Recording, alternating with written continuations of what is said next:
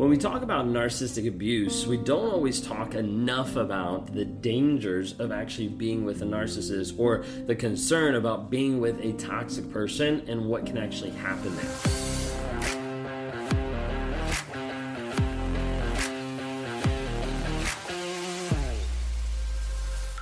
If you guys are new here, my name is Ben Taylor. I'm a self aware narcissist on this channel to provide awareness, growth, healing, and change.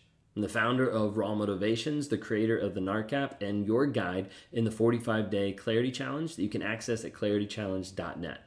If you like what you see here, talking about narcissism, narcissistic abuse, some of my story about narcissism, please subscribe and just hit that notification so you can get notified when we drop new videos and also when we start going live on the platform again, starting off here in 2023.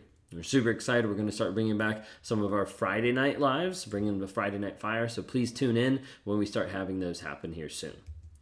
Today, we want to be able to touch into four aspects of dangers of loving a narcissist. Because dealing with a narcissist can be really hard, really confusing, and sometimes very dangerous. So, I want to explain the four dangers of being with a toxic person and to be able to go through that aspect of like what is actually going on what's happening in there okay? So no matter what's going on no matter if we if we call the person a narcissist mm, toxic whatever it is just these are four dangers okay of getting into this i want to talk to you about.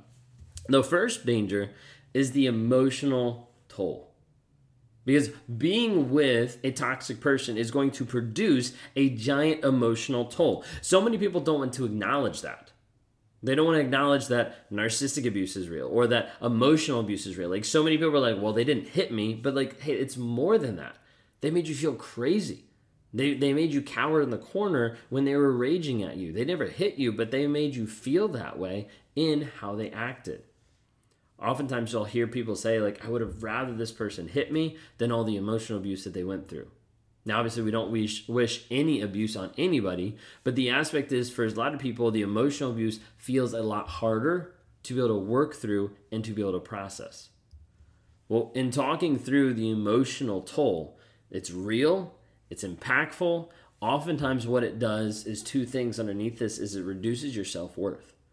It makes you feel like you are not worth anything makes you feel like bottom of the barrel like the worst person ever like the ugliest person like the, the the least of everyone because that person has beat you down so much and pushed you down. Sometimes projecting all of their shit on you and sometimes just trying to put you down so that they feel better about themselves. The other thing is it often destroys your confidence. You start to wonder what can i do? What am i allowed to do do I make this decision and have this person rage at me? Do I make this decision and have them give me a silent treatment? And you get stuck in that limbo land of cognitive dissonance of not knowing which decision to make or which one is safe to make. And then you get out of the relationship and you're like, I don't know if I can even go to the store or if I can purchase this because I remember the emotional trauma and the emotional trigger of getting yelled or screamed at or belittled for that decision. And you'll see that constantly inside a toxic relationship the criticism the belittling, the condescending tone, like putting you down, switching into like teacher mode of like, well, okay, I'll show you this, but you know, you really should know how to do this. Like the underlying, like you're an idiot type thing that comes through the conversation the pulling back, the lack of a validation, the lack of appreciation. And that trauma bond piece keeps you addicted to the breadcrumbs of affection. It keeps you addicted to what's happening on a day to day basis of like, maybe they'll change, maybe they'll get better, maybe I'll get that piece of self worth, maybe I'll get that confidence piece. And they always hold that back. Emotionally doing great damage to you. So the emotional toll is, an, is a giant danger of loving a narcissist. The second thing that's a giant danger is when you're with a narcissist is the manipulation and the control tactics. You see, you have to remember that being with a narcissist is all about control. However, it's not always the core aspect of controlling you for the purpose of controlling you. A lot of times, people in a narcissistic relationship think that their opinions, their values, and what the narcissist is doing to them matters more than what it actually does. Now, the reason why I'm saying this is sometimes people will think along the lines of, like, hey, they're attacking me when they're actually not even attacking the other person. They're just protecting themselves. They don't care about the other person. They care about themselves so much that it ends up producing an attack like aspect. Now, I'm not saying that narcissists don't attack, and I'm not saying or belittling or like putting down anything about that, but I'm saying a lot of times people think it has more to do with them than it actually does. It's all about the narcissist. It's all about how the narcissist is and what they want. When we talk about control, we're not just talking about them controlling you. Do they do that? Yes. The reason why they do that is typically to protect the mask. They want to control you to get validation from you and to prove to themselves that they're a good person, to show to society that, hey, I still show up for my family, whatever it might be. Manipulation and control happens in so many different ways in a toxic relationship like this. You have the gaslighting, not just lying, but it's like lying 2.0. I'm going to lie about it, convince you that your reality doesn't exist, and then also make you feel crazy about your senses that even found that reality to start off with like hoovering, sucking you back into a toxic relationship so that you're still with that person to give them supply, whatever they want in those moments. Triangulation, pitting you against other people without that communication, without that knowledge, so that you start getting frustrated at someone that you've never even met, or vice versa. Guilt tripping you, making you feel guilty for leaving them, for walking out, for doing something that you didn't actually even do. Lying, putting you in isolation. Not telling you no, you can't hang out with friends, but giving that feeling so that you get in trouble when you go hang out with friends. You have all this drama, this stuff that happens, but you can go hang out, but you're going to pay for it in the end. The rage, the blame, the projecting, the establishing of ownership over you to control you, to contain you, and to keep you in their life to the degree that they want to be for what they want. The third danger is the physical's danger of, of the narcissist in the relationship. Physical danger.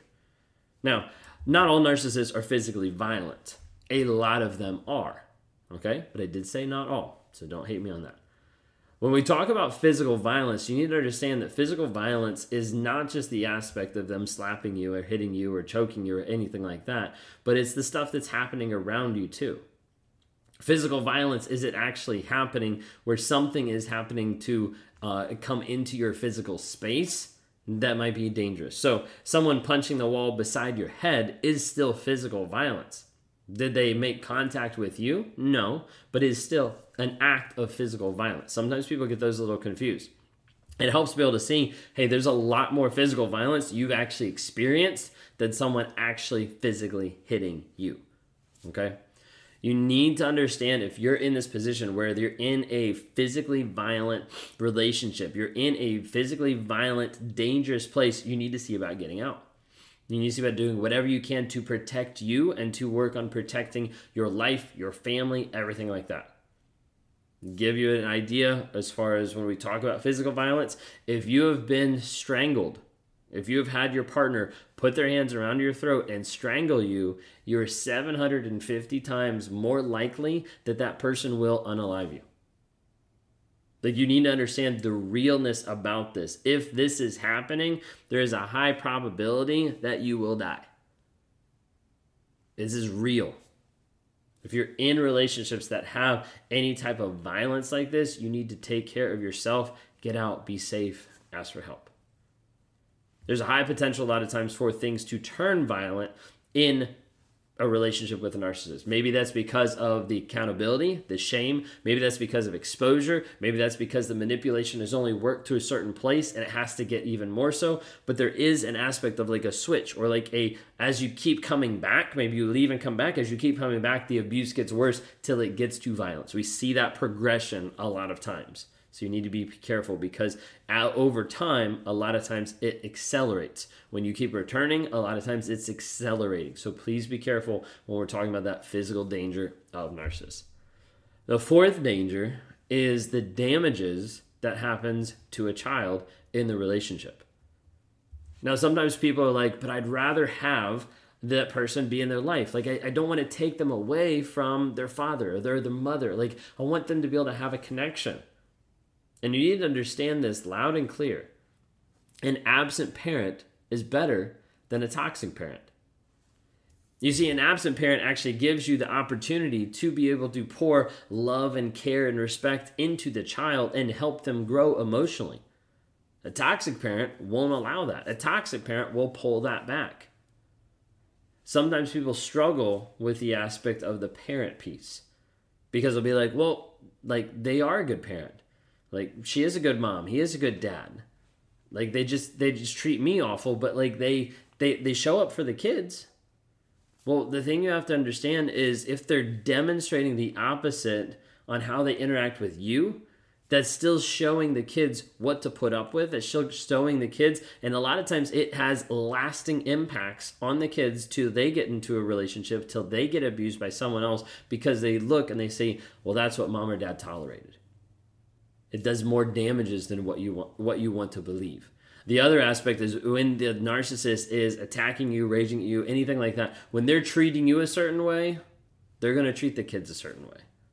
It's going to happen eventually. It might not be now, but it will happen eventually. Eventually, a lot of times the kids will see it. That's why you don't defend. That's why you don't justify. You just tell the kids this is the facts, is what's actually going on. Age appropriate honesty, but you are honest with the kids about what is happening. Sometimes people are like, well, they are good kids. And I'm like, okay, but how, how often have they paid the child support? they're like, well, I haven't paid the child support at all. Okay, then they're financially abusing you and your kids. They're abusing them because they're pulling back things that you could be doing to provide and to help provide the life that the kids need in order to grow, heal, change, and develop themselves. So take a look at a couple questions just around the aspect of like, how does this person actually treat them? Or how are they actually treating me in front of them? Or how are they actually affecting them through me? There's a lot of different pieces there. Like, I hope just just to try to give you a perspective and to question that okay? Because it does happen. Like they'll abuse the kids down the road. Your example will set the kids up for future failures in relationships because of what they saw you put up with or what they saw being projected onto you all these different types of things. So just ask yourself some questions about that okay? Last but not least like when we're talking about all this there's the aspect of like no longer thinking you know who you are. Like i think like one of the other dangers that i didn't go over is the idea of like losing yourself like you no longer know who you are, you no longer how to progress, you no longer have that confidence, that clarity, that development of like this is who I am, which is why we've actually developed the 45 day clarity challenge to help you find out who you are. To rediscover who you are, to build healthy boundaries, to establish healthy engagement, to grow yourself, to have success in your life in all aspects because you're no longer tied to that person, you're no longer trauma bonded, and you're able to heal, grow, change, and develop. If you want to check that out, go to claritychallenge.net. We'd love to have you join that to find yourself, to find clarity, and to find healing.